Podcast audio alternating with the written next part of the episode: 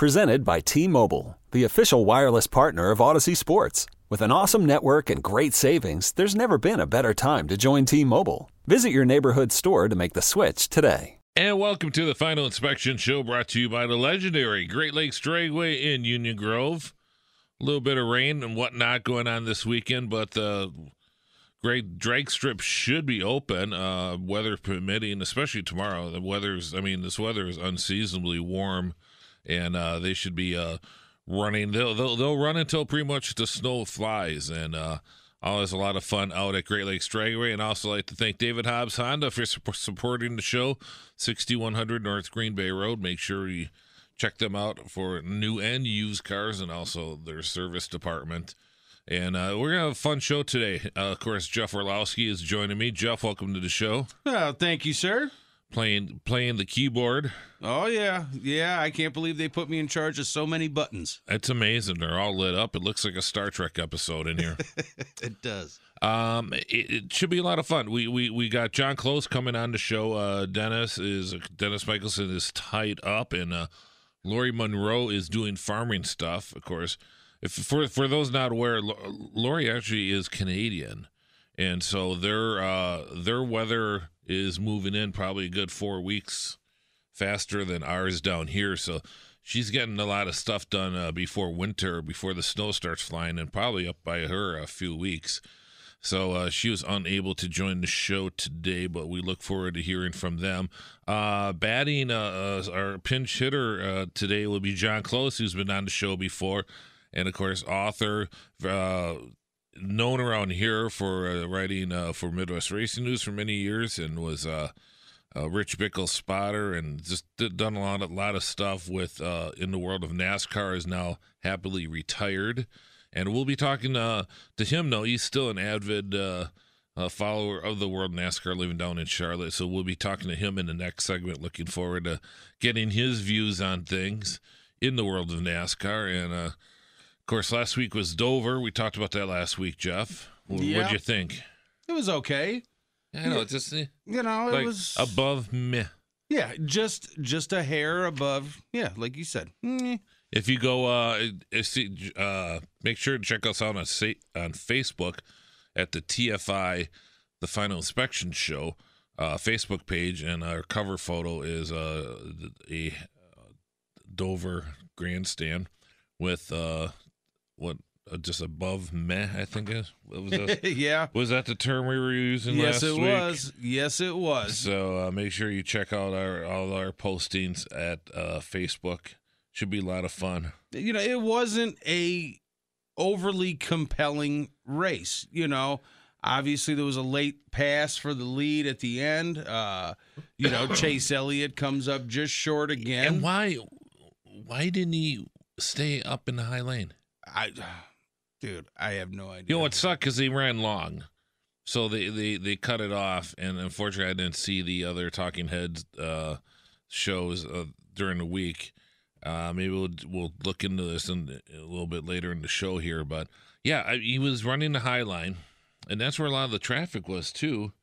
And and you know, it's like he he he, he almost seemed like it was too easy. Yeah, you know, it it reminded me of when Kyle Larson before he got his first win, he had so many close calls and it's kind of seemed like he choked away a few of them before he got that first win. This kind of seems like, you know, kind of reminiscent of that with Chase Elliott to me. You know, there's no reason why you move off the top. You're making speed, you know, you stay up there. And uh and he didn't and he didn't get the win. Yeah, it's kind of a head scratcher because uh, you know, I mean, I, I don't want him to take him out. I mean, I don't want to because you don't want to put yourself in jeopardy. You know, I, I hope, and I don't think this happened, but you know, you hope they thought, well, you know, if we finish second, we're still safe. You know, I hope that didn't factor into it.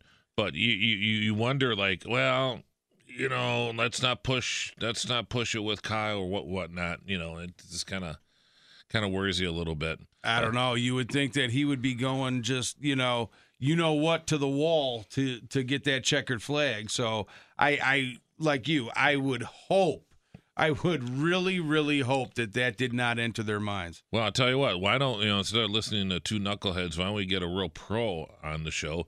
And uh, we're going to take a quick break here. When we come back, we'll talk with John Close, author of 1001 NASCAR Facts, Cars, Tracks, Milestones, and Personalities, when we return to the final inspection show after this break. And welcome back to the Final Inspection Show, brought to you by the legendary Great Lakes Dragway in Union Grove, along with our friends at David Hobbs Honda in Glendale. Joining us on the Great Midwest Bank Hotline, it's John Close, author of 1001 NASCAR Facts, Cars, Tracks, Milestones, Personalities, and more. Welcome to the show, John. Hey, bud. Really glad to be back. How's everything up in Scotty? Uh, fantastic, fantastic. Uh, just enjoying uh, in enjoying a, a football team that doesn't uh, talk down to women. oh, yeah, yeah, a little bit of controversy, huh, in Charlotte. you know, when when uh, when your quarterback, uh, the first thing everybody wants to know is what fashion statement did he make when he came this time? You know, I mean, what get up was he wearing this time? You know, and now he's branching out a little bit. So Cam's a pretty interesting guy. He keeps things pretty lively around here.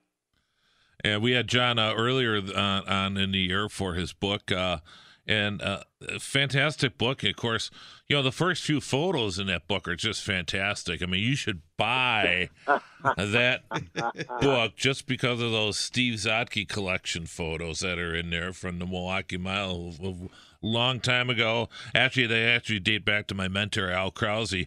But uh, seriously, it's a, it's it's a fun book, and uh, it, it it's I, you know, I love the history of sports in general, but especially NASCAR, and and I think it, it, it really does a great job of kind of painting a, a, thumbnail sketch over the whole history of NASCAR. You did a nice job on that, John. Well, I appreciate it. It's uh, been really well received, and it's sold pretty well. And uh, um, you know, it's just a fun book to read because it's uh, in factoid format. So you, you know, you got five minutes, you can look at it and read it. You got a half hour, you can read it uh, because it's laid out the way it is. If there's a specific era that you really like, like 70s or 80s or whatever, uh, you can go right to that, and it breaks it down by who the personalities were, not just the drivers, but then of course the cars and the tracks and and all the records and the milestones. So it was it's really a history book, and it was a fun thing to write. And um, you know we're making history now, but uh, you know we had a really good race at Dover last week, and you know um, everybody is obviously stoked here in Charlotte for the stuff that's going on here this weekend. So, um, you know, um, I, uh, I somehow got greased into a, uh, uh, Hendrick uh, hospitality deal and the uh, Bruton Smith uh, uh, Tower tomorrow night. So nice. full night. So um, life's good, man. It'll be fun to go out there. Yeah, find out find out why Chase Elliott uh, in the final laps didn't stay up high when Kyle Busch was coming up on him. I didn't well, understand you know, that. How about um, you? Yeah, I you know I I you know I spotted a lot of years, but you know, and and part of your deal there is, and I'm sure he was told, you know, um, that Kyle was coming on the top, and you have to go you have to go up there and try and take away his line. Mm-hmm. You know, um, now his car may have not run up there, and he didn't feel comfortable up there. You know, it's the fifth time he's finished second, and um, you know, that, on on one hand that sounds bad, you know, but I mean it's really good. His old man Bill, if you remember correctly, finished second eight times before he finally won. That's right. That's right. Yeah, him and, and Harry yep. Harry Gant too uh, had a history of second yeah. places before he won. So you know, I mean, he he raced great. Uh, you know, he put on a show at Dover, and you know, uh, last year, uh, you know, he, he qualified third for this race, and I think when he led somewhere, know, over a hundred laps. You know, so he's he's knocking on the door, and once they find it, you know, he's going to be really good. Um, you know, it'll happen to him. It's going to happen to Blaney. It's going to happen to a couple guys. You know, and uh, so. Um, um, maybe this weekend because Charlotte's notorious for first time winners. Mm-hmm. Yeah, that's where the brat, that's where Matt got his yep. in the spring race. So a lot, a lot of guys have won first time here. So should be a pretty fun weekend here. Hey, John, did you see the article that came out, uh, I want to say yesterday, uh, where Denny Hamlin said that uh, NASCAR drivers should be paid like NFL or NBA players? And he goes on in the towards the end of the article to say, "Oh, I'm not talking about me, but I'm talking about the drivers in the rear of the field. They put their lives on the line week after week, and they should be better compensated." Uh, did you see that article? And what are your thoughts on that? Well, you know, I did see that article. You know, that got pretty big play, and uh, you know, it's interesting on multiple points. You know, um, on one hand, I completely agree with him. You know, uh, unlike a lot of other stick and ball sports, you know, you're probably not going out there and maybe you could die, but you know, you might get an ACL or something. But you know, the, the odds of of dying in a race car, fortunately, have gone down exponentially with the improvements in the cars and and the safety gear, uh, right down to what the drivers wear. So, um, you know, I get that part of it. You know, from from if you look at it from that, you know, hey, we're putting our lives on the line. We get a lot less money. Kind of makes sense. Um, but it's a you know everything is a market. You know what the market bears. You know, uh, it's a laissez-faire situation. You know, uh, you you can't pay a NASCAR, driver, you know, twenty million dollars like say, for instance, an Aaron Rodgers would make. You know, because the teams don't make enough money to support that economic structure. In a you know in a in a perfect world, yeah, I mean it'd be great if everybody got a lot of money. And to his credit, you know, Denny did acknowledge that he he he gets his. Yeah. You know. Oh yeah. He, so so you know, I mean, I, I you know, guys, I go I go back to a day where we pulled race cars around Wisconsin with a tow bar, okay, and these guys are going around in their own private jets and you know million dollar motor coaches and stuff. So I think they're doing pretty good. You know, I would I agree think with they're doing that. pretty good. Now, uh, you said you get paid what the market dictates, and, and obviously that's true. Now, another story that broke this week was that NASCAR is working hard behind the scenes to try to find a ride for both Bubba Wallace and Danica Patrick. Now, do you think that a a this is happening? Do you think it sets a bad precedent for the sport for the governing body to sit there and single out a couple drivers to try to make sure that they have a ride and sponsorship for next year when there's you know former champions like Matt Kenseth uh, that still don't have a ride locked up. Kurt Busch, everybody expects him back in the 41, but that's not uh, signed, sealed, and delivered. Do you think uh, you know what's what's your thoughts on that? Well, you know, obviously it's healthy for NASCAR to have a diversity uh, position. Um, you know, and and you know, I hate to I hate to put it in almost affirmative action kind of things, but you know, you know, and and to their credit, let me say this. You know, Danica draws a lot of eyeball to the sport, even though she hasn't won. And and Bubba, you know, I mean, in the trucks and in the in the X-Fin cars, you know, he can wheel, you know, and and it becomes then an opportunity. You know, what what can you, what kind of ride can you get? I mean, that's Matt's problem. You know, I mean, you know, Matt's a, a championship quality driver. He's he's not a check racer. He's not going to take a 20th to 20th, fifth place, um, you know, car every week to ride around and get a check. It's just not going to happen.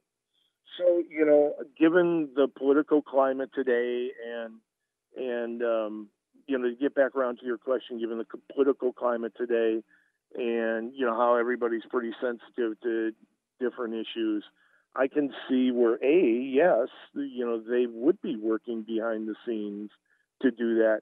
I don't know, you know, as far as setting a precedent, hell, you know, Bill France used to pay certain guys to show up all the time, you know, back in the late 40s, 50s, 60s. So that's not a new concept, you know, to try and make sure that somebody's in the show.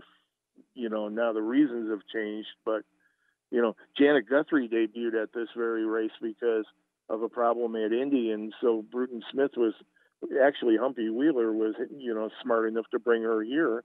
And, you know, she debuted here you know so you're everybody's always trying to look for angles and you know today unfortunately everybody tries to read more into it other than it's good business you know and and um until until we can find somebody till a woman comes along that wins regularly like you see in drag racing where it doesn't seem to be that big an issue because there's all kinds of women who win Yeah. and you know same thing with African Americans and and you know, um, you know, uh, Mexican Americans, you know, who um, who race in those divisions and are champions.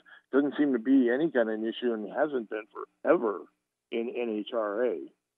You know, but there are so few, you know, minorities and women that are in NASCAR that it, you know, it stands out, and it's important for them to have that, you know, to have that public posture. Yeah, I agree with you, especially with the diversity thing. I, you know, Bubba Wallace, he's, you know, he's paid his dues, and uh, and he's shown that he has the talent.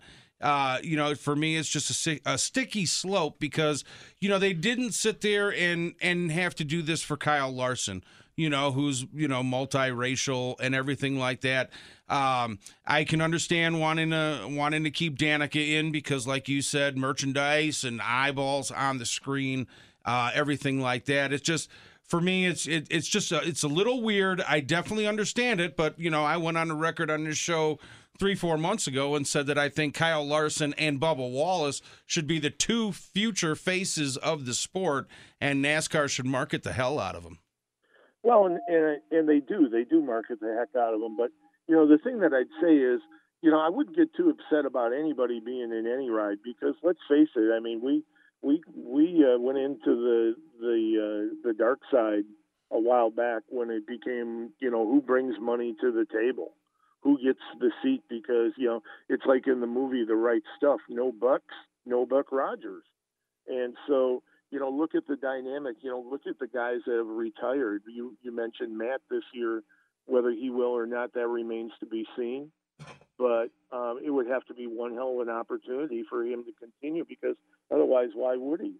Um, but you know, we've had all this turnover, and we're getting you know we're getting replaced by young kids who have a lot of money behind them. You know, especially at you know 14, 15, 16 years old. These kids are you know, flying into Charlotte on Tuesday night to run a Legends car that came here in an 18 wheeler while the family's out in the motor coach. You know, and these these kids, you know, go go and and look at who the fathers are of some of the kids in the X-Fin series right now.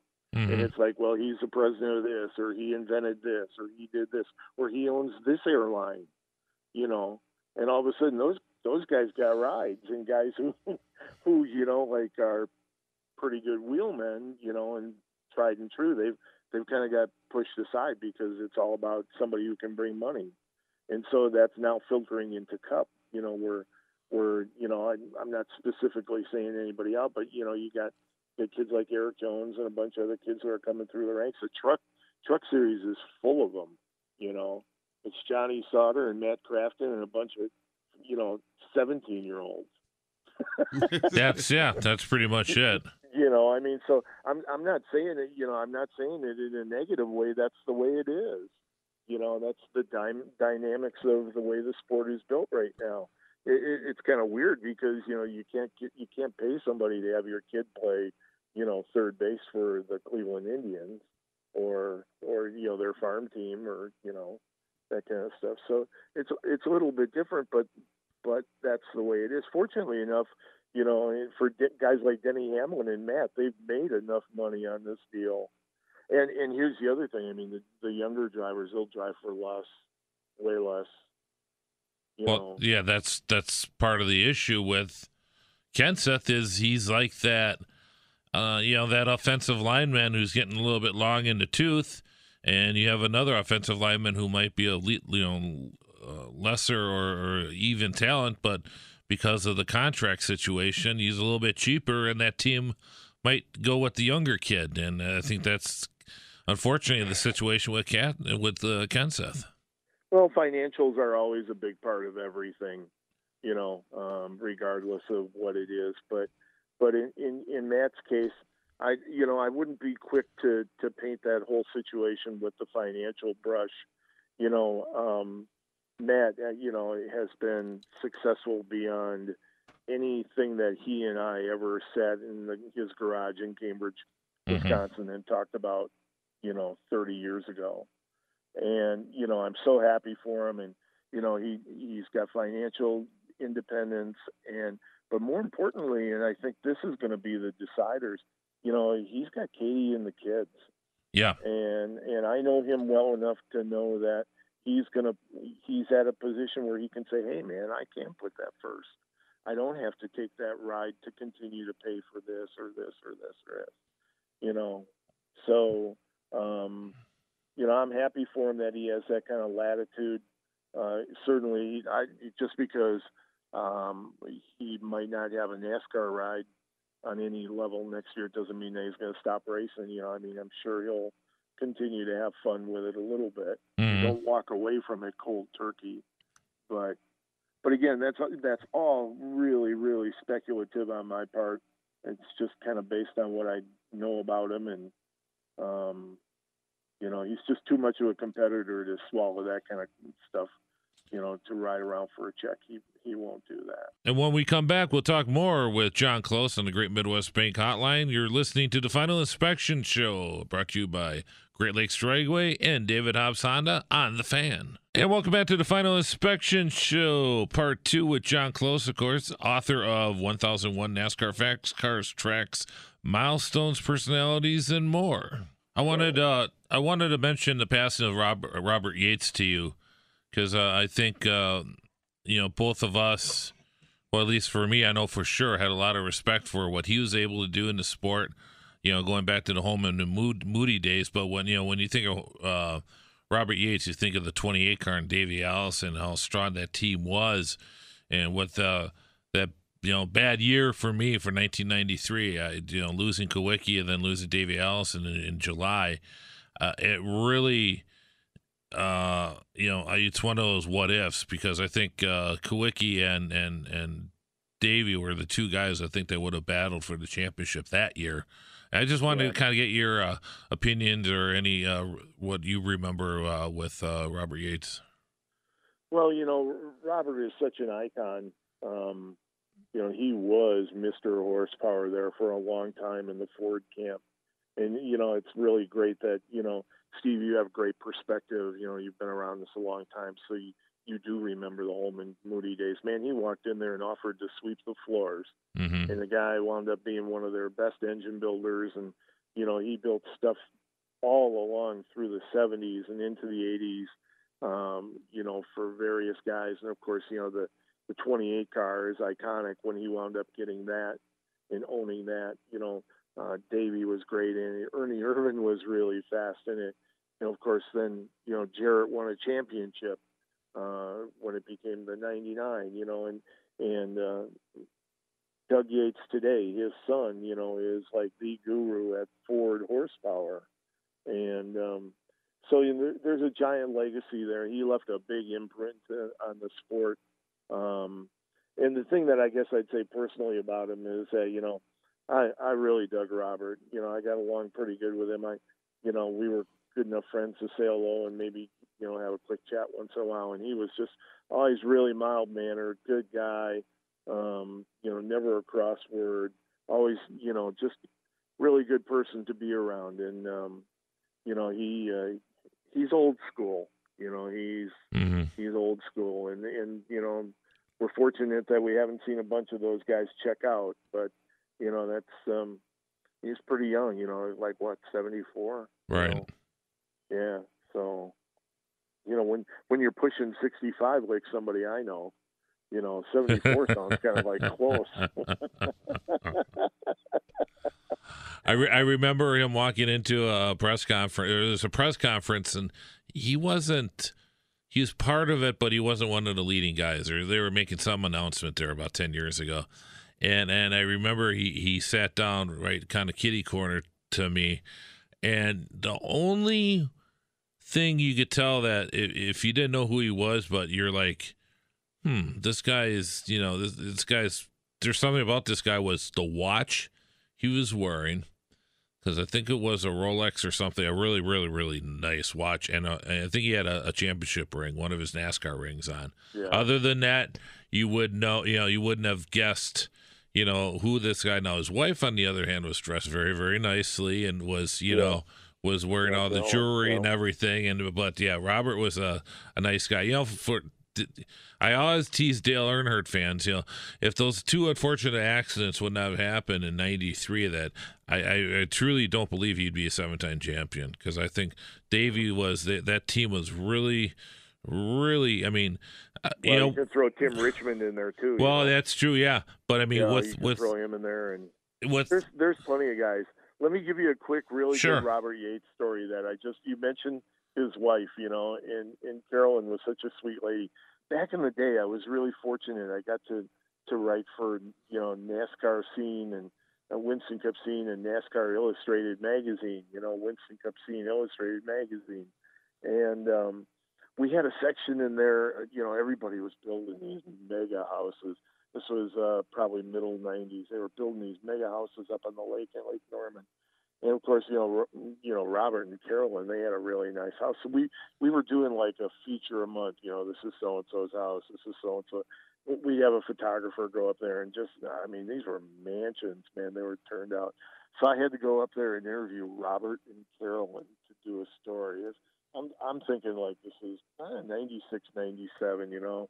So here we are. We're sitting in this unbelievable house, beautiful place.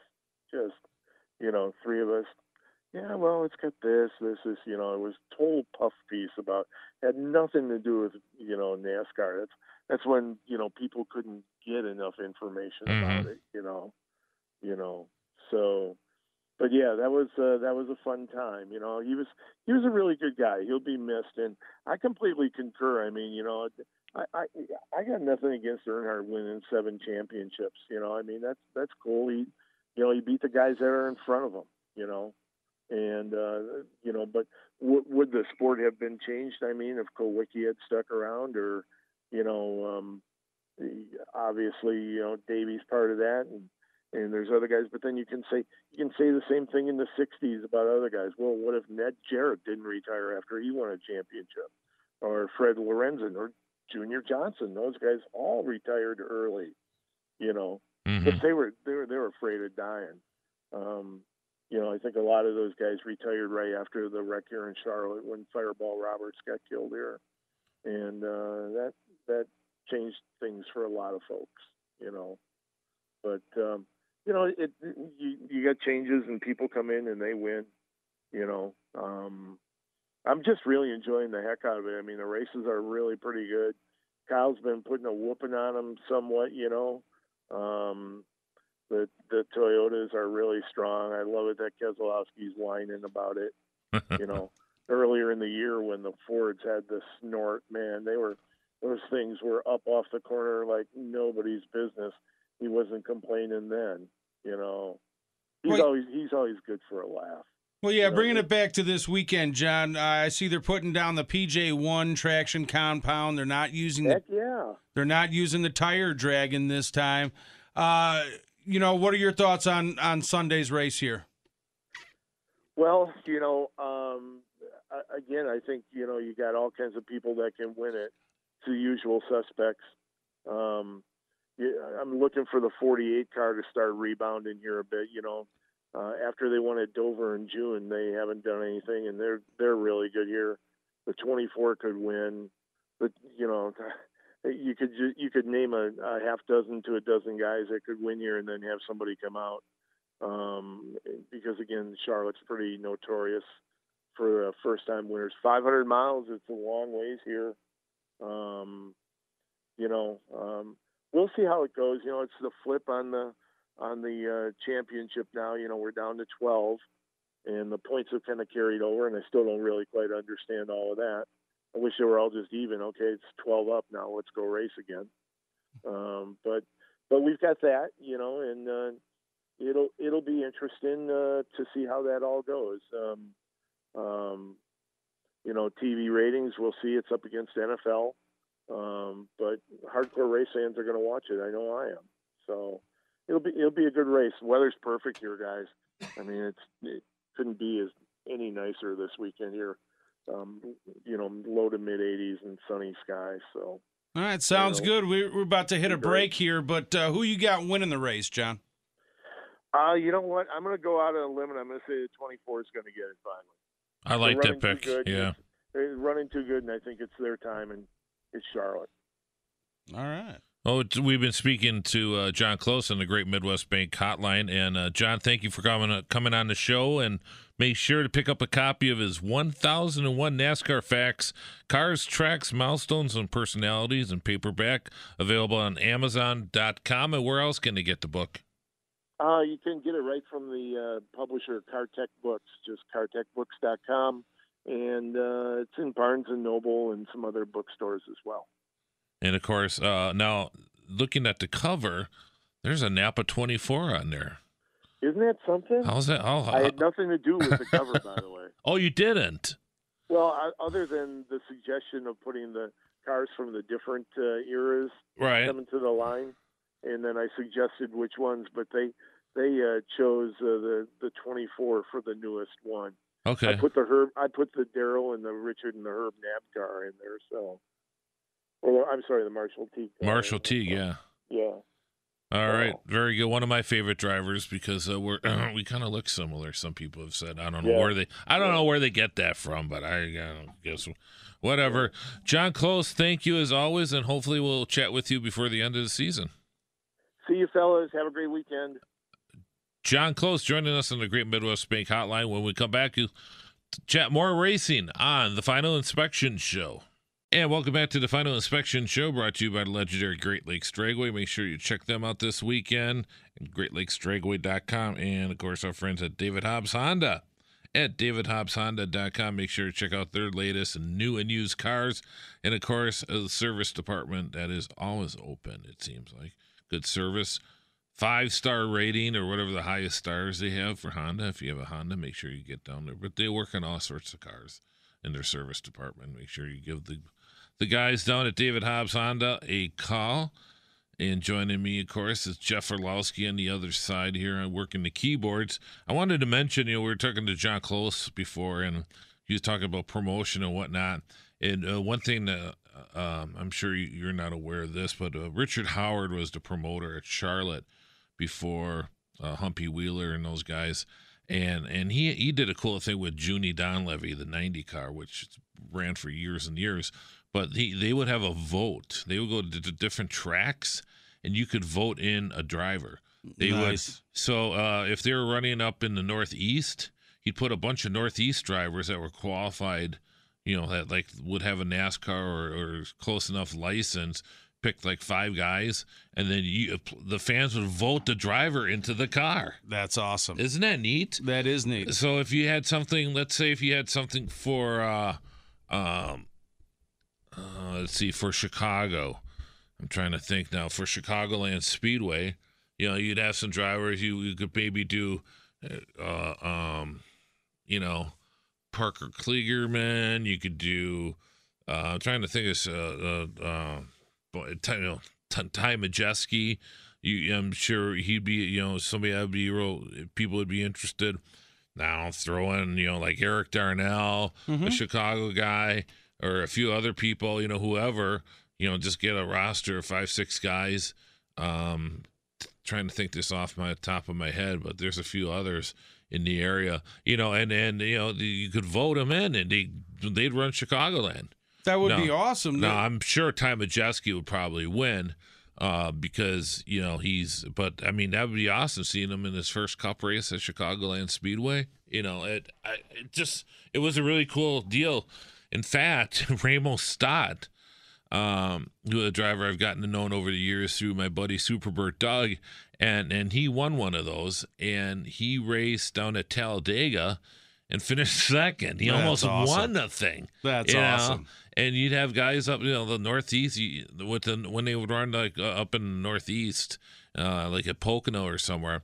You know, they'd get a lot of these modified drivers in the car and that, um, and it was it was really successful. I mean, if if you want to do something like that, that would be really cool for NASCAR to do that. Well, yeah, uh, that would be fantastic. It's just, you know, with the times being as different as they are now, with as much money as those Yeah, cars tough to do. cost, and you know how many races this season in the NASCAR season, I, I I don't know, and I probably should have looked it up, but how many had a full forty car field? Right. It's not that many.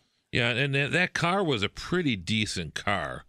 You know, it would depend on you know with the motor. Of course, motors are are as important as they were then as they today. But then you could you know go out and buy a motor. You Right. could go, okay, this is a really good you know, and I don't know if the guys who would win that could throw in some extra money and said, here's an extra five grand. Make sure it's a you know, I get a decent motor in there, and uh, but it was a, it was a decent car. The ninety car Junie Donlavey It wasn't an A car, but it was. And in in those days though, you know, you had basically had the five cars. You had Junior Johnson. You had your, you know, Bobby Allison. You had Cale Yarborough, Pearson, Petty. You know, won like eighty five percent of the races back then. Right. So for a guy like Ramo, almost win at Talladega, or that you could do that. Uh, somebody ran the thing. I want to say at Richmond and did really, really well. I don't know if it was a, a modified driver like Maynard Troyer or somebody from the uh, from the past, but yeah, it did really well. It was, and I just think it would probably be more feasible today in the Xfinity series Yeah. especially like someplace up at Elkhart Lake where you could put a guy, you know, let's say like Aaron Telitz, you know, Wisconsin driver, our our, dri- our up and coming driver of the show from Rice Lake. Yep. You know, throw him in there, you know, in in a in an Xfinity car, and and see what he can do, or or just find out.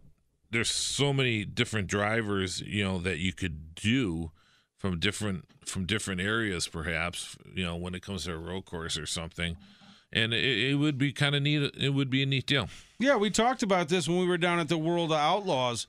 Uh, how awesome it is that they've got you know the touring uh, group Right. of drivers, and then they have the local guys that you know that get out there Mm-hmm. Well, and the run. Pennsylvania posse. I mean, when you run out in Pennsylvania, uh, the Outlaws.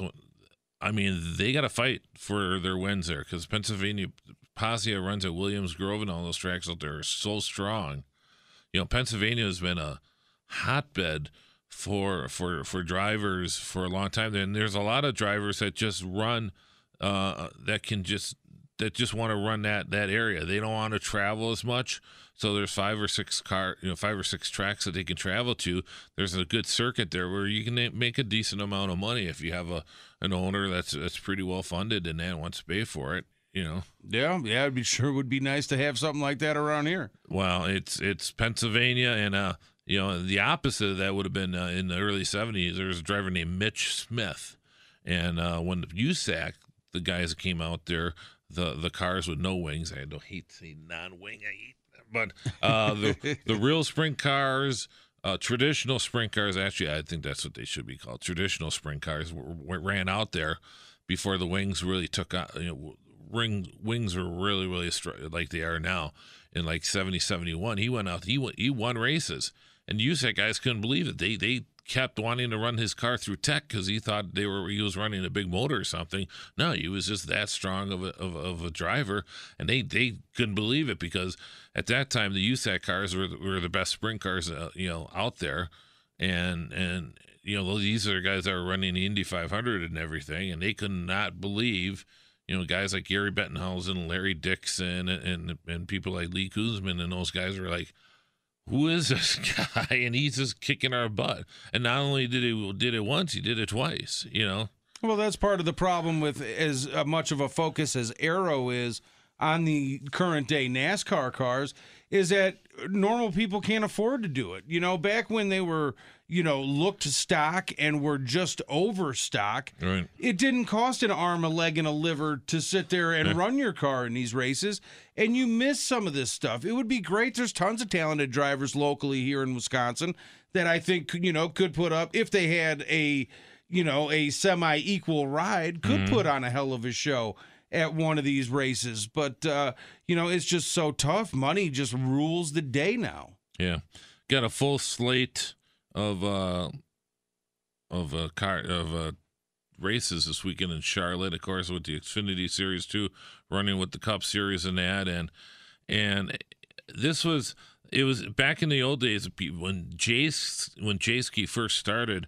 This was always the, the traditional weekend where everybody would would announce the race, the, you know who's going where Yeah. because it was Charlotte and it was a big press thing. There's always a lot of a big press down in in Charlotte, and it would you know here driver A is now driving the number you know 74 ABC XYZ car, you know, or or you know so and so is is switching from Ford to Chevy or vice versa, and you know they'd have a big dog and pony show, and this was always a traditional weekend of that, and unfortunately you don't really see that as much anymore. Yeah, it leaks out all the time. You know, uh, I know the team Hendrick came out with a bunch of stuff today. Uh, you know, a lot of it was just about uh, how their cars are going to look for the next year, uh, which I do have a uh, problem with, Steve. Uh-oh. Uh Well, I it- like the one deal with the nine. Okay, and I do too. What's wrong with that picture of the nine? And I know that Napa's the sponsor, but how how is the nine not red? Oh, well, you can't. It's Napa. It doesn't matter. Like put You can't Napa have a all red- over the no. hood and then have the red No. nine on there. It just it Oh, doesn't that look way? right. It doesn't look right. No, but they, they went with the old font, so I'll give them that. The um, mm, I don't like. There's a little too much white on there, though. Yeah, you know, it looks plain. I, I don't know. Eh, it's all right. I mean, I'll give them credit for trying, you know, something a little different. You know, you're, they're trying something, you know, but yeah, that's. Mm.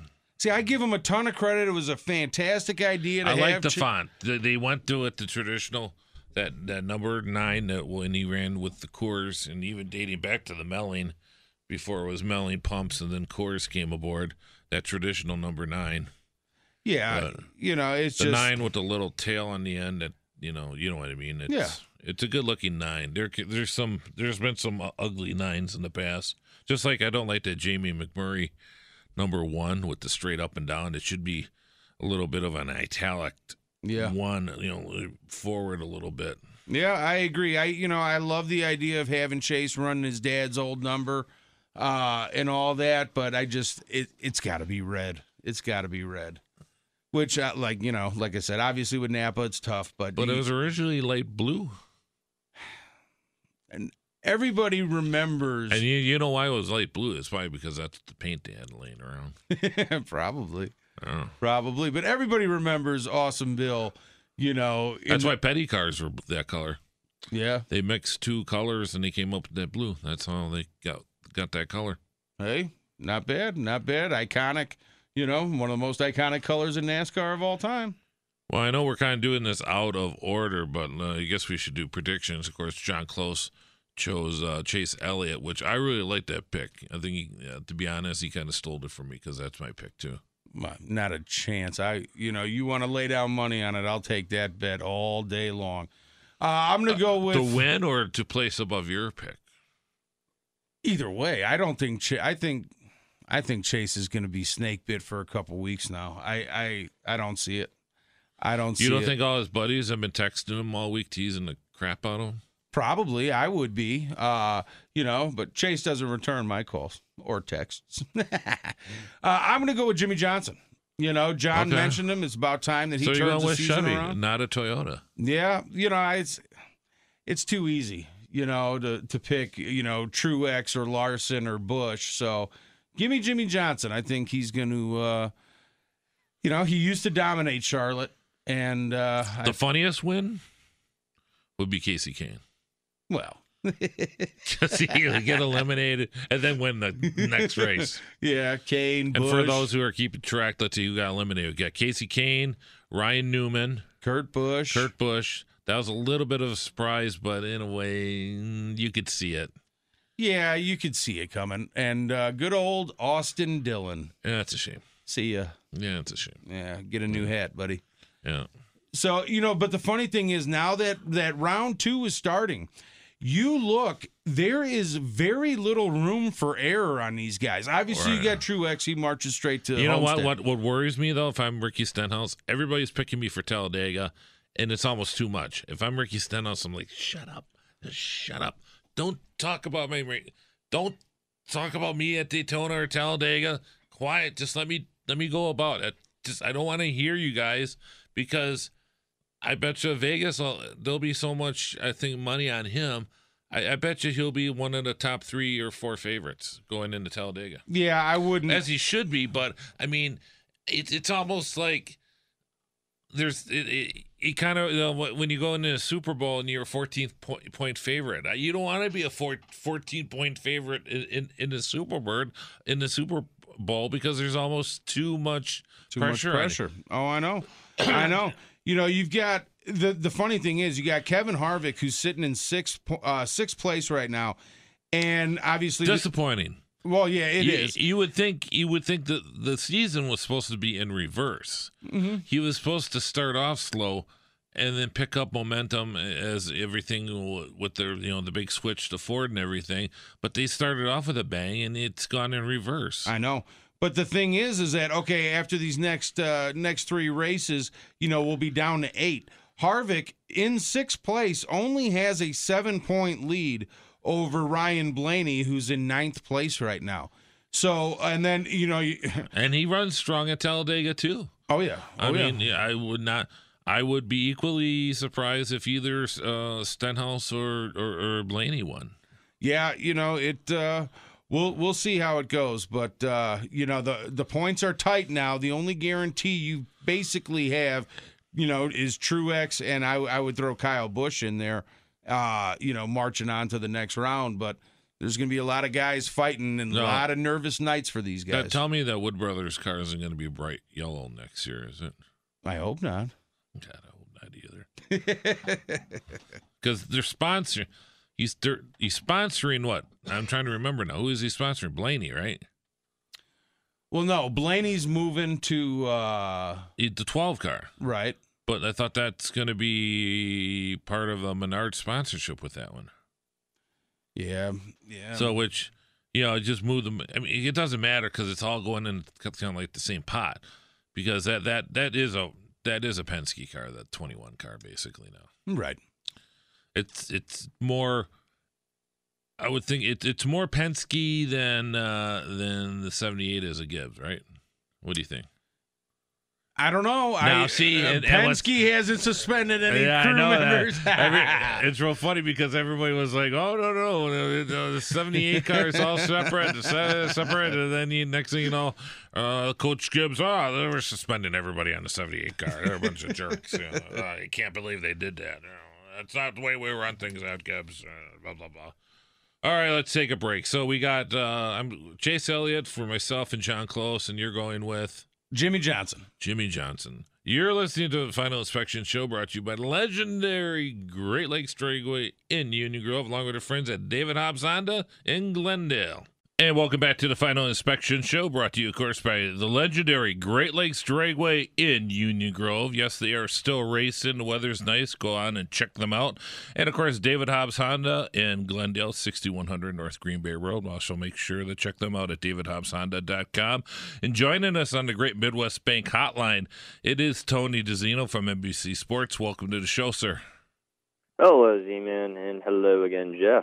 What's up, Tony? And, of course, uh, Tony, you're on the road down at Road Atlanta. What's going on there? I am at the uh, the famous Road Atlanta. It's not quite as famous as Road America, in my view, and many others, but it is an excellent road course nonetheless for the Motul Petit Le Mans, the IMSA WeatherTech Sports Car Championship season finale. So the series that ran at Elkhart Lake earlier this year is now having their last race of the season at a pretty classic road course.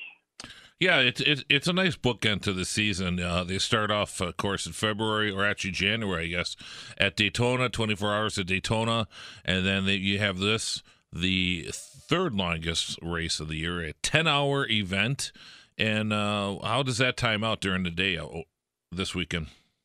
It works pretty well actually, and uh, you know, early in the week you have night practice, which gives guys a chance to sample what the night conditions are on the Thursday. Uh, when you actually get to the race, it's uh, it's about an 11 or 11:10 start time. That takes it to 9, 9, 10 in the evening. So you go from a cool track at the start to kind of a hot track during the day to then cool again. So it, it mirrors Sebring the most, which is a 12-hour race. However, there's you know possibility of rain and you never know what can happen in a deal like this. And oftentimes you have you have winds come down to the last lap, particularly in the GT classes. That's happened. Uh, that's happened a, a number of times over the last few years. Yes, uh, certain uh, uh, co- controversial passes, I must add. Correct? yeah, there's there's been some some argy bargy, as Calvin Fish, our good friend, would would say. Um, last year there was a, a deal where an Audi got disqualified, and then a Ferrari ran out of fuel a few years ago, and and a Porsche went overall in, in 2015 in the rain. So th- there's been a there's been some cool variables that, that kind of jumbled the, the usual running order. And, and this weekend in particular is cool because we have some surprise guest entries or just some some welcome guest entries that, that add to the, the field's quality. Yeah, of course. I think number one on that list, of course, is the Team Penske, and it's quite the lineup they have. Uh, the three rather well-known drivers, especially to this show. Uh, what, what's going on with Team Penske this weekend over there?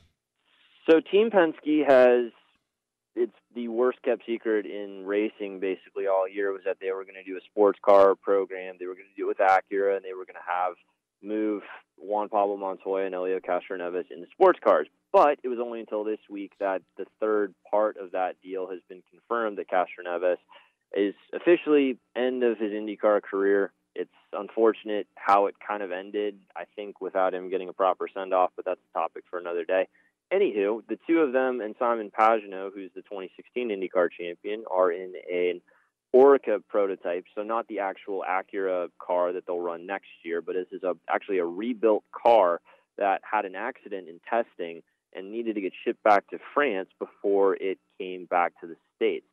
So this is them doing a one-off preparation race before they do a full-time sports car program next year, and they've been on the pace all weekend as you'd expect. And you know, it, it does feel a bit like an IndyCar weekend with Penske back, Ryan Hunter-Reay in the field, Scott Dixon, Sebastian Bourdais, and Townsend Bell, our NBCSN analyst. There's a there's a lot of cool stories here. And uh, one thing I always, I I'm I, I sound like a, a broken record, but why doesn't Marco Andretti race sports cars? Uh, I can understand this weekend because he's probably on his honeymoon still. But still, I mean, I, I just think you you see Ryan Hunter-Reay. There's a lot of guys, and I'm one of these people that think you know. And now he's not even a young driver anymore. He's he's pushing thirty, and, but you know these guys. I I always thought the the IndyCar schedule isn't as long as it, it could be or should be.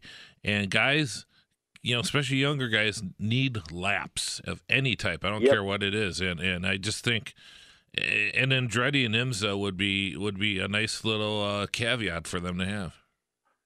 Yep. Um, the team itself has always been kind of off and on. They had a they had their own factory Acura program a few years ago, and, and to his credit, Marco actually used to to race sports cars two or three times a year. You know, he did Sebring, he's done Le Mans once. I think he's done Daytona once or twice. Certainly once it was a last minute call in deal. But you're right uh, in that there's really a desire for guys to get seat time and really extrapolate the kind of cars they can do. The the versatility is what makes you a good driver in a lot of cases in Pagenaud's case, he was in sports cars full time, and then he came back to IndyCar, and he was probably a better driver when he came back. And you know, Marco's never really pushed himself to that next level uh, when the opportunity presents itself. Yeah, this you know, looking down uh, the entry list and and and the drivers. I mean, this is a stacked uh, a stacked field here with uh, like former F1 drivers like Nick Heidfeld. You have former IndyCar winning drivers like uh, Mike Conway. Uh, you have Dane Cameron, who will be with Team Penske next year.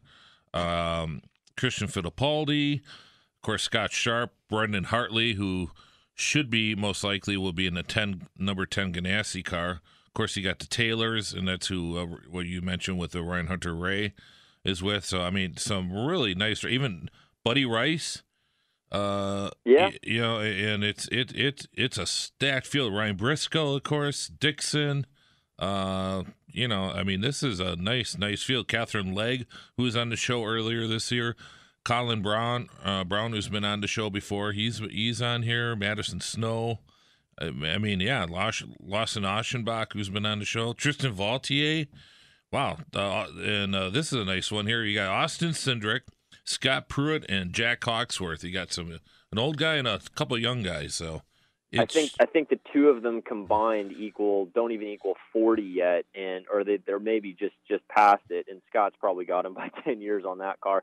Yeah, that that that's a that's really the cool part about sports car racing is the variety of, of drivers, of cars, and of classes. Which you know, to the casual fan, it's complicated, but to the hardcore sports car fan, that's why they love it. Because I think you're hard, you're I think you're a hardcore sports car fan if you love the in-depth type of stuff because you really have to study up on it. And even if you cover it you really have to study up on it too. I mean you know it's not my primary series. I, I primarily focus on indycar and, and nf1 but i love getting out to the sports car weekends when i can just for that variety because it's a, it's a slice of life you don't get on the open wheel weekends. Yeah it certainly is. And um I mean, when the guys are out there, where where do where does everybody go? Uh, Road Atlanta weekend. Where's the hot spot to go to? Um, it's an interesting place. There's because of the nature of the schedule, you're not really able to go out very much. You have night practice on Thursday. The race runs till nine, ten o'clock on on on uh, Saturday night. You have a couple banquets, year end deal. Um, Chateau Elan's probably the, the marquee venue of the area. Don Panoz was the grand marshal this year for the 20th anniversary. For what he's done to the sport has been been incredible. And his winery, and they've got a nice Irish pub off the side of it. Uh, the hotel. That's kind of the, I guess, the hallmark of Braselton, as you were, uh, for for this area. Um, it's a it's a nice thing, and it's kind of an, an ode to, to what he was able to build up for the region. Uh, other news, it news this week was the uh, the Sun Energy uh, racing team with uh, Kenny Habul, who I think has the sharpest looking cars in the series. He dabbles in NASCAR too a bit, and they're they're moving up to the prototype series, aren't they? I think they're looking at it. Whether they actually move next year is a, a question of discussion. Is, they they, they are in the series for the long term. Um, I actually had a long chat with Tristan about that earlier this year. You know, he was kind of in this you know this new post IndyCar world, and he's kind of carved out a good career for himself with you know moving to where Kenny Habul's shop is based in Charlotte. Uh, they've run a Mercedes this year in the GT Daytona class. I think they'll probably keep with that car next year, just because I think that I think the odds, frankly, I think the odds of winning are better. You know, you're going to have a smaller GT grid versus the prototype field, which is is looking to be stacked. Mm-hmm. Uh, at least 12, probably 15 to 18 cars deep, you know, and, and I think that I, I can understand the desire of teams to get into prototype, but you got to get the car, get the support, have the right left level. And if you're a pro am team, it makes it a little bit more difficult. Um, basically, rather than having a two pro lineup, a pro am team is where a guy such as Kenny Habul, who does business full time and then races uh, to be competitive. Is would they, uh, you know, not to be. how can I say this nicely? But if he does make that jump, is he going to make the prototype drivers a little nervous? Because Kenny's uh, known to uh, kind of get himself into trouble, isn't he, on the track? Uh, he had an issue this year that wasn't entirely his fault. They had a brake issue actually at, at Detroit that crashed them into a prototype, which took a car out through through no fault of the prototype driver's own that there will it is an interesting point and, and one of the things that happened at the 24 hours of Le Mans this year is the new LMP2 cars which are the sort of meant to be slower second prototype class were actually faster in a straight line than the top prototype cars the Porsche and the Toyota. So you had a, a, a kind of awkward dynamic where you had drivers that didn't necessarily have the skill level of their machinery in cars that are super fast and quite how you balance that is is a, is in a challenge for the, the, the series organizers. So for any pro am driver, regardless of their ability level, they need to make sure they have enough training to enter into the environment. I think is the most diplomatic way of saying that, if a bit long winded.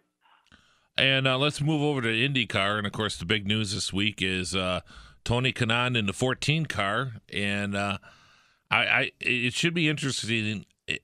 This is going to be I, I think especially for most fans, and we we mentioned it last week. Uh, it, the whole season depends on what this car does at Indianapolis, isn't it? Mm-hmm. Yep. And I think they were both pretty obvious in their in their in their comments, both in the in the formal press conference and then the teleconference later, that you know Indy Indy's the focus. And I think with the aero kits being the same for both manufacturers next year, that plays that helps Chevrolet because Chevrolet has not had the horsepower advantage, and they've also had the the the more ineffective kit at super speedways compared to the Honda one. So they're back on a level playing field. He's got Eric Cowdin with him, this technical director and, and longtime engineer has moved over there as well. So that's an effort that is going to be the undisputed fan favorite of the month because you've got a guy that's the Indy fan favorite driving the 14 car. Uh, quite whatever else happens on the rest of the schedule is almost irrelevant. It would be a bonus if it's better, and it needs to be better for both driver and team because you rarely see a Foyt guy finish higher than 15th in the points. But if they can do well at Indy, that should bode well for them the rest of the year. And the other one is uh, got to give credit for Michael Andretti because he said uh, he would do this, and and they they announced that uh, this week the Stefan Wilson uh, situation, which is is kind of a neat situation considering what happened last year. Maybe you could remind some of the fans and how that worked out with Fernando Alonso. Yep. So Stefan Wilson is of course, the uh, brother of younger brother, taller brother of the late Justin Wilson. Really good dude, down to earth. Um, he was working on an Andretti Autosport entry for the 2017 Indy 500. However, given a short number of engine leases, there was only 18 available. He was designated to have one of those cars, but then Fernando Alonso McLaren came calling and said, "Hey, we want to do the Indy 500." And IndyCar basically told, and Michael Andretti basically told Stefan, it's like, well, we want to have you, but we also can get Fernando Alonso in. So can you give up your seat eh, to uh, help him? And Steph, being gracious, and I'm sure he's, I'm sure he's put on a brave face about it. You know, did that. So the the the makeup being that he was always going to be promised, if not outright guaranteed, a 2018 spot, and so that's been taken care of this week. Um, really, you know, it's, it's an excellent opportunity for him. This is a team that's won three of the last four Indy 500s, and for Steph, it's his you know undoubted best opportunity because he had kind of a very late program in 2016 with KV Racing. Didn't have the easiest car to hang on to, and his only other start came, gosh, four or five years ago at Baltimore with Dale Coyne. So uh, great opportunity for him. Good on Michael for doing it. Michael also launched a supercar team this week because he doesn't have his hands in enough series or enough continents. Uh, that that was an interesting thing to, to wake up to this morning as well. Real quickly before we uh, sign off here on this uh, segment, uh, Max Verstappen uh, winning in uh, in Malaysia. the pass was if you weren't, I mean, uh, it was uh, you're, you're you're watching it. It's like hey, there's a pass for the lead. It was like boom, he made that pass and he was he was past Hamilton. What, what, what what's your opinion of the race last weekend? That was great. I mean, for for me being up at 1:32 in the morning, whenever it was, uh, made it worth it. Um, it was nice to see Max Verstappen actually have a race go right, where either his car didn't fail him, or he got in the wrong place at the wrong time, or there was some sort of you know contact that just put him out. So he's a talented driver. He's um you know he still has to work on his racecraft a little bit in my opinion, but um what he did Sunday at the Malaysian Grand Prix was was excellent. And I think I think well deserved. I mean that team has been a bit snake bit this year. Um, Ricciardo's made some podiums. Max had only been on the podium once, but it was nice to see him actually win something where you knew the competition was there. Although I would have loved to have seen what have happened if Kimi Raikkonen didn't have uh, engine issues at the start of the race and couldn't even start. And I know that was awful. Didn't, even qualify because of, of that too. So. Yeah, that was. Uh, I was really bummed out about that because that would have been kind of interesting to see, because I think the three of them could have mixed it up really nicely. Well, Tony, we certainly appreciate you coming on the show. Make sure you check out NBCSports.com. Uh, drop down menu at the motor section. Tony's uh, out in Road Atlanta this weekend, posting a lot of good stuff, and of course all the news that we just spoke about in IndyCar and more. Make sure you check it out. Tony, have fun this weekend, and we certainly appreciate you coming on the show. Cool. Thank you. All right, Tony DiZinno from NBCSports.com. Make sure to check his stuff out. We appreciate him joining us on the Great Midwest Bank Hotline. And when we come back, we'll talk more racing on the Final Inspection Show on The Fan. Welcome back to the Final Inspection Show. Doing a little cleanup. We got the little dust brooms out and just clean up the show here a little bit. I'd like to thank everybody who's been on the show. Of course, John Close in the first hour, talking NASCAR with him and uh, a lot of fun chatting with him because uh, Dennis Michelson was uh, uh, unable to be on the show. He's working very hard, and as is Laurie Monroe, who is doing some farming stuff up in Canada. And it's of course, as we, as I mentioned, you know, it's getting close. It's it's more closer to winter than here, so you're going up against the deadline of, of winter up there. But we always appreciate their contributions to the show. But it was good hearing from John uh, from Charlotte, who's down there. Of course, his book, A Thousand and One NASCAR Facts and uh, we'll actually we should dive into that book a little bit like we did uh, with the Indy 500 book uh, earlier this year. We'll try and trip me up on some NASCAR stuff. Oh, bring it! I can't trip you up on IndyCar, so, so I'm willing to take a all shot. Right. We'll work on that uh, maybe in the next show. And then, of course, Tony DiZinno is down at Road Atlanta. Appreciate him coming on the show, talking uh, the latest with the uh, Petit Le Mans, which is a 10 hour race down at Road Atlanta, the closing race of the IMSA Sports Car Series, and, of course, the latest in IndyCar with the big story this week of Tony Kanaan joining AJ Foyt Racing in the 14 car and uh, a lot of fun. Of course, J- Jeff Orlowski, always enjoy working with you. It's always a lot yeah, of fun. Been a weird show, Steve. Uh, the first segment started out. You gave me the best compliment you've ever given me. You, you called me a knucklehead. Uh, and now, you know, the cleanup segment, now you have me wearing an apron. So yeah. I'm all over the place. I Police. You do have the legs for it, so appreciate that. And of course, I'd like to thank our sponsors, Great Lakes Dragway in Union Grove, Wisconsin, and David Hobbs Honda. And uh, make sure to check us out on Facebook, TFI, the Final Inspection Show on Facebook. We're also on Twitter at the old 1250 SFI for Sparky's Final Inspection. It's one of those things once you have a Twitter name. You can't change it. You can change the heading, but not the name or whatever. Yeah, I know. I know. So, I want to change mine to the Polish pipe bomb, but the uh... Polish pipe bomb, yes. and of course, yes, uh, uh, Jeff Orlowski. And how do you spell that? O R L O S K I. And of course, and I'm at Steve Zautke on Twitter, Z A U T K E. We always tweet. I tweet a whole bunch of stuff. Not only racing, but I do some uh, uh, uh football, a lot of football stuff throwback stuff. Imagine that. No, not you. Yeah, imagine that. It's like well, I'm hanging out with a walking encyclopedia. Anything? So, it's great. You're like you're like the the human internet when it comes to the human uh, internet, racing knowledge and football knowledge. Mm. I love it. So, uh, good show. Appreciate it. We're gonna.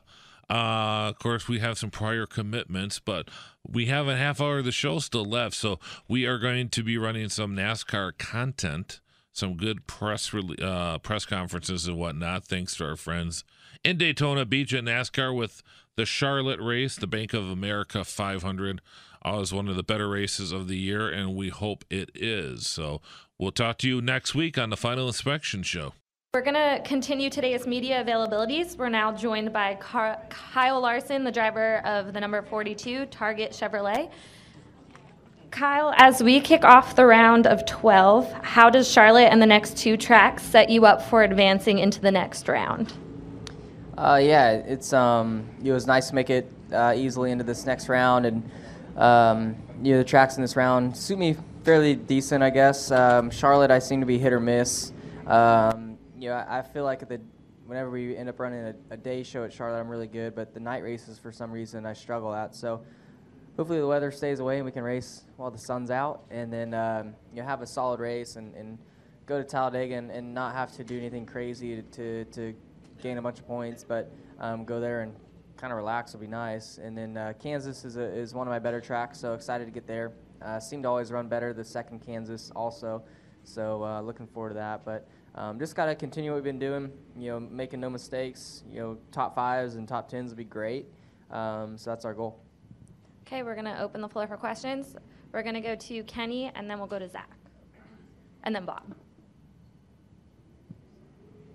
Kenny Bruce with NASCAR.com. Kyle, how do you feel you were, your team was competitively coming out of that first round? I felt good. Um, uh, shoot, where was it? Chicago. We were Chicago. I thought we were probably a fourth, fourth place car. I think we finished fifth. Uh, Loudon, I thought we were probably about a fourth place car and finished second. And then Dover, actually, last week, I thought I had the best car, but um, you know, I won the second stage, and then uh, under caution, I couldn't get my engine refired, so I went from first to fifth on, on just under yellow, and that kind of killed my shot to win. uh, where I felt like if I would have restarted the leader, um, you know, I could have held on to the lead and and um, you know maybe won. You, you, don't know, but I felt like I would have ran at least first or third. Um, but instead we finished fifth. So I thought we were I thought we were competitive enough to to win the championship. So um, we just got to continue that. Zach Catanzarelli, front stretch over here. Um, obviously, this is the last playoff race here at Charlotte on the Oval. Uh, we're going to the Roval for next year, so are there any concerns for you? You know, do you see it as a benefit for the Speedway? And, and as I said, do you have any concerns on the move? We've seen some changes already on the front stretch, so you know, what are your thoughts on how it's progressing so far? I don't know. Um, I don't know. I, I, I don't really know what to expect. I don't know if it's going to be a good race, a bad race, a embarrassing race, or what. But it's going to be exciting nonetheless. So um, I think I think the fans will enjoy it. Uh, I don't know how the drivers will feel about it until we actually get to make some laps and compete. But um, you know, Charlotte and, and, NASCAR are trying to, to make things uh, more exciting around here, and and um, yeah, that's one way to do it. So. Um, I don't know what to expect though. It'll be interesting uh, when they get to test test it. I think in a, in a handful of weeks, uh, it would be cool to see. Okay, we're gonna go to Bob and then Reid. Uh, Bob Piper, ESPN. In light of what happened at Las Vegas, do you have any concerns about doing the victory lap there in December? Uh, no, I mean I never, I hadn't thought about that. Um, I know NASCAR has uh, an awesome you know security team, so um, I wouldn't I would never really be be nervous and, and all that. I mean, I don't know. You any of those people that were going there, you know, probably don't expect anything like that to happen. So I, I don't think I would ever expect it to happen. But you know, as as we've seen time and time again, it seems like lately anything can happen at, at big events. So I don't know, but uh, I wouldn't be. I guess right now I'm, I would not be too worried about it because, um, like I said, NASCAR is a great team of, of security. Spencer with NASCAR Wire Service. Uh, Kyle, with Talladega being the middle race in this round, um, does the fact that you've got a substantial number of playoff points in the bank uh, give you some latitude there in terms of strategy? Uh, will it affect the way you approach that race? Well, I think it kind of depends on how this weekend goes. Um, if we have a solid week where we gain you know good amount of stage points and finish you know good in the race, um, where we can gain points on on ninth place, um, I think you could approach it differently and be more cautious. But if we have a, a have something go wrong here and, and we're close, I think you have to race it. So um, where those guys that are already you know further down points than me, you know they're probably gonna have to race no matter what. But um, so yeah, I just hope we can get through this weekend smooth and gain a lot of points. So because I, I I don't like Talladega, I, I, and uh, especially in the playoffs, it's nerve nerve wracking. So I hope we can just capitalize on this weekend and, and have an easier weekend on ourselves next week. Dustin Long, NBC Sports. Kyle, what do you have to do to, to further to further compete against the Toyotas? What do you need to build upon to, if you are in one of the final four at, at Homestead, that it gives you even a better chance for as good as you are at that track? I don't know. I feel like. Um, it's been uh, I, I don't know. I feel like we've been really good. I feel like I'm even better now in the playoffs than we were in the regular season compared to them so far, anyways. So I feel like we've closed the gap a little bit, but other teams have closed it even more. You know, I think Hendrick's done a really good job so far. Uh, the, the two the two teams been been strong. So um, yeah, I don't know. I, I feel like the 42 team has been the really for most of the season, the only one to compete with the 78 and the 18. So um, we'll just continue to work hard and, and, see if we can find small gains or, or big gains to, to get even better. Okay, we're going to go to Daniel and then Jenna. Daniel McFadin with NBC Sports. How are you and your team approaching today's practice session and tomorrow's, given the threat of rain on Sunday? And what are you going to be doing in those practice sessions, given not knowing what kind of conditions you're going to be racing in whenever the green flag eventually drops? Well, it's a pavement track, so I feel like the conditions are always fairly the same uh, every time we come around. So I don't think I haven't talked to them yet. We had we had like our practice plan uh, that we met about uh, on Wednesday, and um, is basically the same as, as every week. You know, starting race trims, swap to qualifying trim, things like that. So um, I don't I don't think it'll change a whole lot. Um, I know a lot of you know, people talk about, oh, when it rains, it washes all the rubber away. Well, I mean, rubber gets laid down super fast anyway. So go to me, all the conditions. Anytime we get rain or any any sort of weather, it goes back to normal really quickly. I think, I think what could change is is you know if we race a day or night. Um, that's where Charlotte seems to be the most uh, sensitive track for for you know the sun. So. Um, that'll be interesting, but uh, I feel like I ran more night races here than day, so we've got probably a good notebook uh, if we end up racing at night. Jenna Fryer AP, Kyle, do you, do you think that you had to learn how to win um, at the cup level? Like you had to learn something that got you that final distance to victory lane? Well, yeah, I guess. Um, you know, I, I put myself in a lot of positions to win um, throughout the first, you know, two and a half years of, of my NASCAR career, and I seemed to, to kind of choke, I guess, late in the races. So, but but each of those losses I had, I became, you know, I learned something from each of them. I, I became more calm at each of them. Um, so I think you know, now this year with having even better race cars and stuff, uh, and putting myself in position even more, um, seems like you know, half the season I felt like we've had a shot to, to win. Um, yeah, I've I've gotten smarter and, and more calm and stuff like that. Um, just controlling your emotions and thoughts, I guess. Um, so yeah, I mean, I think I've I've gotten better at winning or whatever, you know, learning how to win. But our race cars, I think, are, are the biggest factor in all that. I feel like Chase is. Um, I feel like I don't know. He's probably ran second as many times as I did uh, before the first win, and, and been close just as often as I have. Maybe even in some cases more often. Um, but I don't know. He's he seems extremely mature, so I'm sure he's dealing with it fine. He seems seems so far this year he's dealt with you know all the close finishes way better than he had you know last year. So um, I think I think that's a case of of him learning from each of those losses and you know just becoming you know more calm and mature. But um, he'll win, and he's gonna win. When he wins one, he's gonna win a lot. You know, similar kind of what I did this year. Okay, do we have any other questions for Kyle? Okay, Chris. Chris Knight, catchfence.com. Uh, Kyle, I just got the press release this morning, and I was wondering about tomorrow's um, meeting with Otsuka. Otsuka. Otsuka. Okay, yeah, and the the idea of working to raise awareness about mental health. Yeah, yeah, that's um, so yeah, that's this is our first week in having them on the, the quarter panel there, and um, they're on Bowman's Xfinity car as well as my Cup car, and um, yeah, I mean, I hope I hope we can uh, grow and build on that relationship. It's always fun and exciting when you can bring a new partner in and be a part of your team and, and organization. So um, I hope we can you know do what we can to, to help raise awareness for mental health, you know, like they want us to, and, and can build on that in the future and, and have them be a part of our team for a long time. Any other questions? Okay, thank you for coming in, Kyle, and good luck this weekend. Okay, we will uh, continue our media availability right now with uh, four drivers from the NASCAR Xfinity Series, all of whom are in the playoffs, coming into tomorrow's cutoff race uh, for the round of 12. First off, we have uh, driver the number five TMC Chevrolet, Michael Annett. Uh, driver number 62, South Point Hotel and Casino Chevrolet, Brendan Gaughan. The number 20, driver number 21, Anderson's Maple Syrup Chevrolet, Daniel Hemric. And finally, last but not least, driver of number 16, Lilly Diabetes Ford, Ryan Reed. Uh, gentlemen, I guess the obvious question is sort of the mindset. You're all in different spots uh, coming into this cutoff race. How you feel about your chances uh, of advancing tomorrow at here at Charlotte? Start with you, Daniel, if you don't mind. Maybe.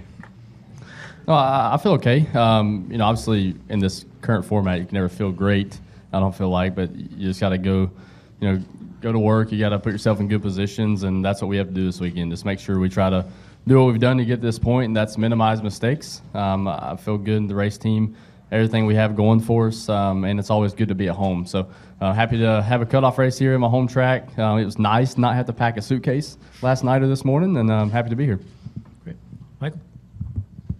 Yeah, I mean, uh, I think uh, the easiest thing we all, you know, we all can sit up here. We know exactly the easiest way to get get a lot of points is, you know, qualify well uh, tomorrow morning and and uh, you know just stay up there. I mean, it's I think uh, you know I'm seven points out and I can finish second in that first segment and and uh, be be right, you know, be inside the bubble. So it's uh, it's pretty simple on uh, on what we need to do. And then Ryan, uh, before I before you start, it's kind of interesting that you guys are sitting next to each other. You're only two points difference in the standings. Talk about that. Yeah, I think uh, this is. I mean, as far as what, what you would expect or what you'd want out of a playoff format, this is uh, this is it. I mean, this is as tight as it can get, and there's every uh, the entire season on the line coming down to one race, and uh, makes for a lot of exciting and and uh, a lot of drama. I, I would rather not be the one that's in this position. I'd rather be kind of watching from afar or be 30 points to the good, but that's not not the case. So. Uh, we just got to go out there, do a really good job all weekend, execute. Um, it starts, you know, here in a couple hours of the practice, and uh, you know, if you have a strong weekend, I mean, that's you know, you you've had you know a lot of races to get here, um, and a lot of races to figure out where your program's at, and so I feel like our mile and a half stuff's really strong, uh, and I'm glad the cutoff race is here because I feel like we uh, have an opportunity to have a strong race car, and like Michael said, it's going to be uh, not just about where you end up and not having a strong, not just a strong finish anymore. It's not like man, you know, we can we can just have a safe day and then end up with a top ten finish and be okay. You got to go out there, and these guys are going to obviously uh, bring out 110 percent, and they're going to be tough to beat. And uh, so I think that you're going to have to get some stage points, and I think that you're going to have to be up front all day long in order to uh, transfer with as tight as this uh, this bubble spot is. Brennan.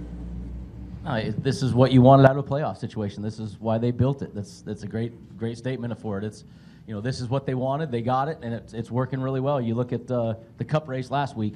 You know, the, the playoff situation has worked great for NASCAR. Um, it works great in this case, and, and for us with the South Point Chevy, it, it's kind of what we've been doing the last bunch of races, even before the chase.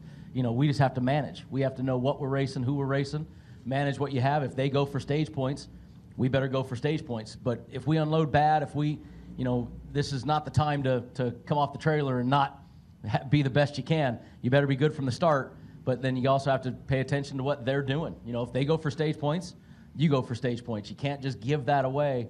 And and in the end, it's going to be a hell of a battle because I mean, we're only talking two positions and and you know six positions, seven positions between the three of us. So that's nothing. I mean, that's you finish third place. It doesn't mean that you're going to be in. You know that that's that's pretty awesome. So I, I think this is a, a great scenario for NASCAR. Cool. Thank you, gentlemen. We'll open up the questions. We'll start over here with Lee up front and then with Daniel.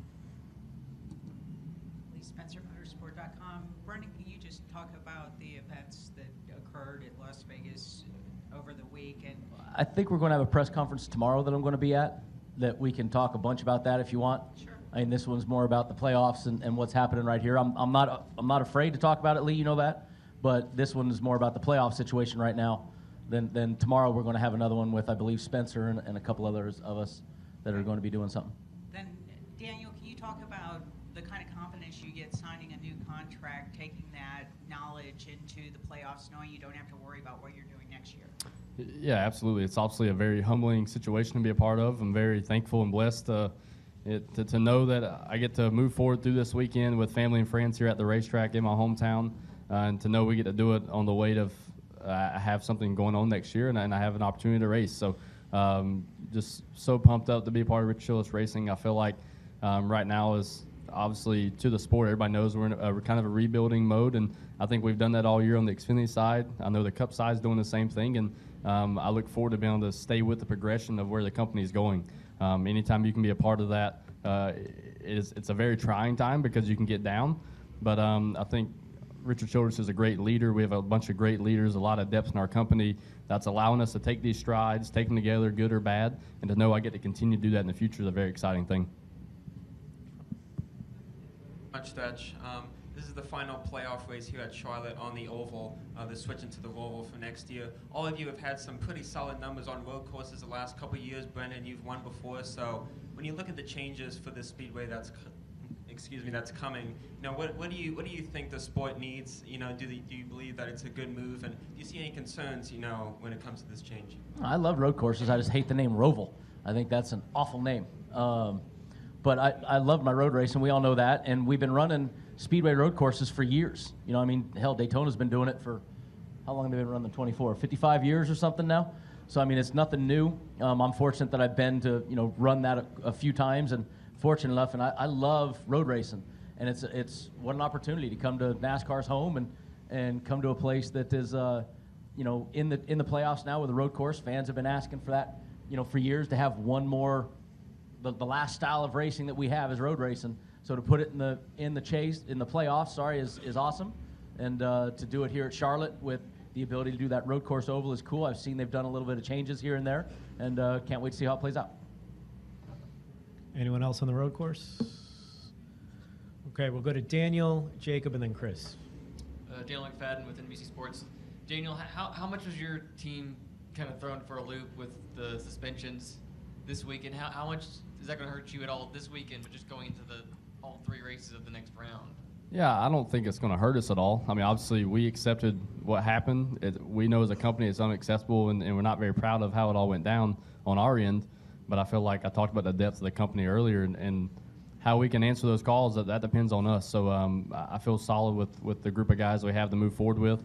Uh, I know uh, Danny Stockman and my engineer back at the shop are still very, very heavily involved with what's going to happen at the racetrack throughout the race weekends, and and know that uh, those guys have been a huge um, a huge part of what's got me to the situation we're in. So um, I know as a whole, RCR is rallying around myself, Brendan Gaughan here in the Xfinity Series to make sure that we have the best possible shot to run for a championship, and um, we're going to take what was given to us throughout the week with stride, and I feel like it's not going to affect us in any form of a negative way going forward. Uh, I'm confident what we have, what we can do together, and we're going to keep doing that. Oh, Jacob, then Chris. Jacob Seelman, Performance Motorsports Network. Uh, one for Daniel and then one for Ryan. Daniel, uh, coming back for, for year two next year is obviously big for you, but can you talk a little bit about, about the growth you've seen out of the 21 team this year and just kind of the progression that you guys have made?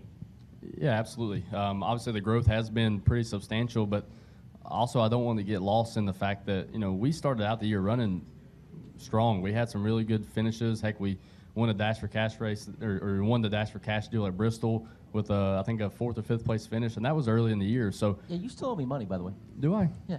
I think I gave back to you at the casino. Um, no, but so in, in all honesty, like we shown we showed what we were capable of early in the year, but we also showed at times where we got down and we didn't rebound like we needed to. I think the growth part of it comes into where we've unloaded closer, we've practiced, qualified further up the board, and we've taken that into the race and had better race cars, and that's where we've shown growth. It, it's eliminate some of the variables, knowing a better baseline, and uh, as a group, that's something to be excited about as we get to this part of the year. Ryan, I think it's interesting looking at you sitting where you're sitting in points and knowing that a week ago at Dover on the Cup side, your Roush teammate Ricky Stenhouse uh, pull, pulled a gamble. It paid off with stage points, and it ultimately got him to the next round. I mean, with as close as you guys are all sitting, do you feel like it could potentially come down to that type of a gamble again on Saturday? Yeah, for sure. You know, I think you know we talked about stage points earlier and how important they are, and that's a great example of that. You know, if Ricky didn't go out there and take that gamble and get those stage points, he doesn't he doesn't advance. So, um, prime example of how important they are.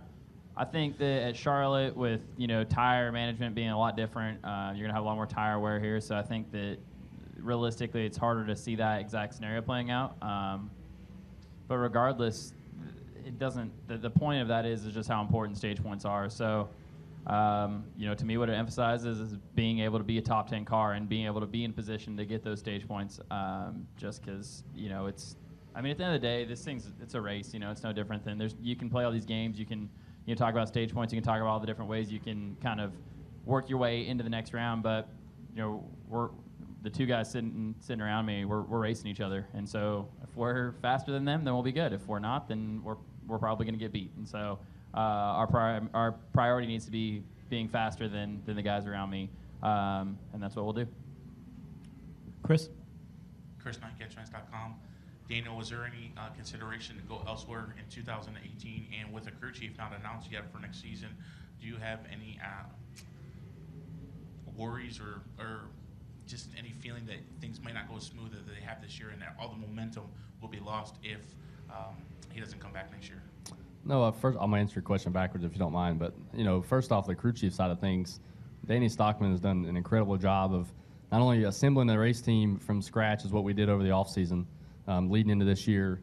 The group of guys have really never worked hand in hand together, and what we did in such a short amount of time was was pretty impressive from my side, from the outside looking in, and being involved in it. So I'm proud of that, and uh, you know we're obviously get through the four race suspension with those guys and kind of reevaluate everything over the off season because that's that's our time to figure out what's best for my career, what's best for the company moving forward. And um, like I said, the depth and the leadership at our company, we, we can make that decision, you know, in a later date and know what's best for everybody moving forward. But our focus is competing for a championship right now in the Xfinity Series. And um, and as far as the talk about going anywhere else, I mean, I just had full confidence in, in Richard. He's he's shown that confidence to me, and he's given it to me that there's a way to make it work. That he was going to make sure I was in one of his race cars. So um, to have somebody have your back like that is incredibly humbling. Um, that's all it takes. You, you got to have somebody give you a shot, and Richard's done that. So I've uh, I've stayed as true as I can to him, and I can I will continue to do that as we move forward. Any more questions for these guys? All right. Well, thank you so much for the time, gentlemen, and uh, good luck tomorrow. Okay, picture this. It's Friday afternoon when a thought hits you. I can spend another weekend doing the same old whatever, or I can hop into my all new Hyundai Santa Fe and hit the road. With available HTRAC, all wheel drive, and three row seating, my whole family can head deep into the wild. Conquer the weekend in the all new Hyundai Santa Fe. Visit HyundaiUSA.com or call 562 for more details. Hyundai, there's joy in every journey.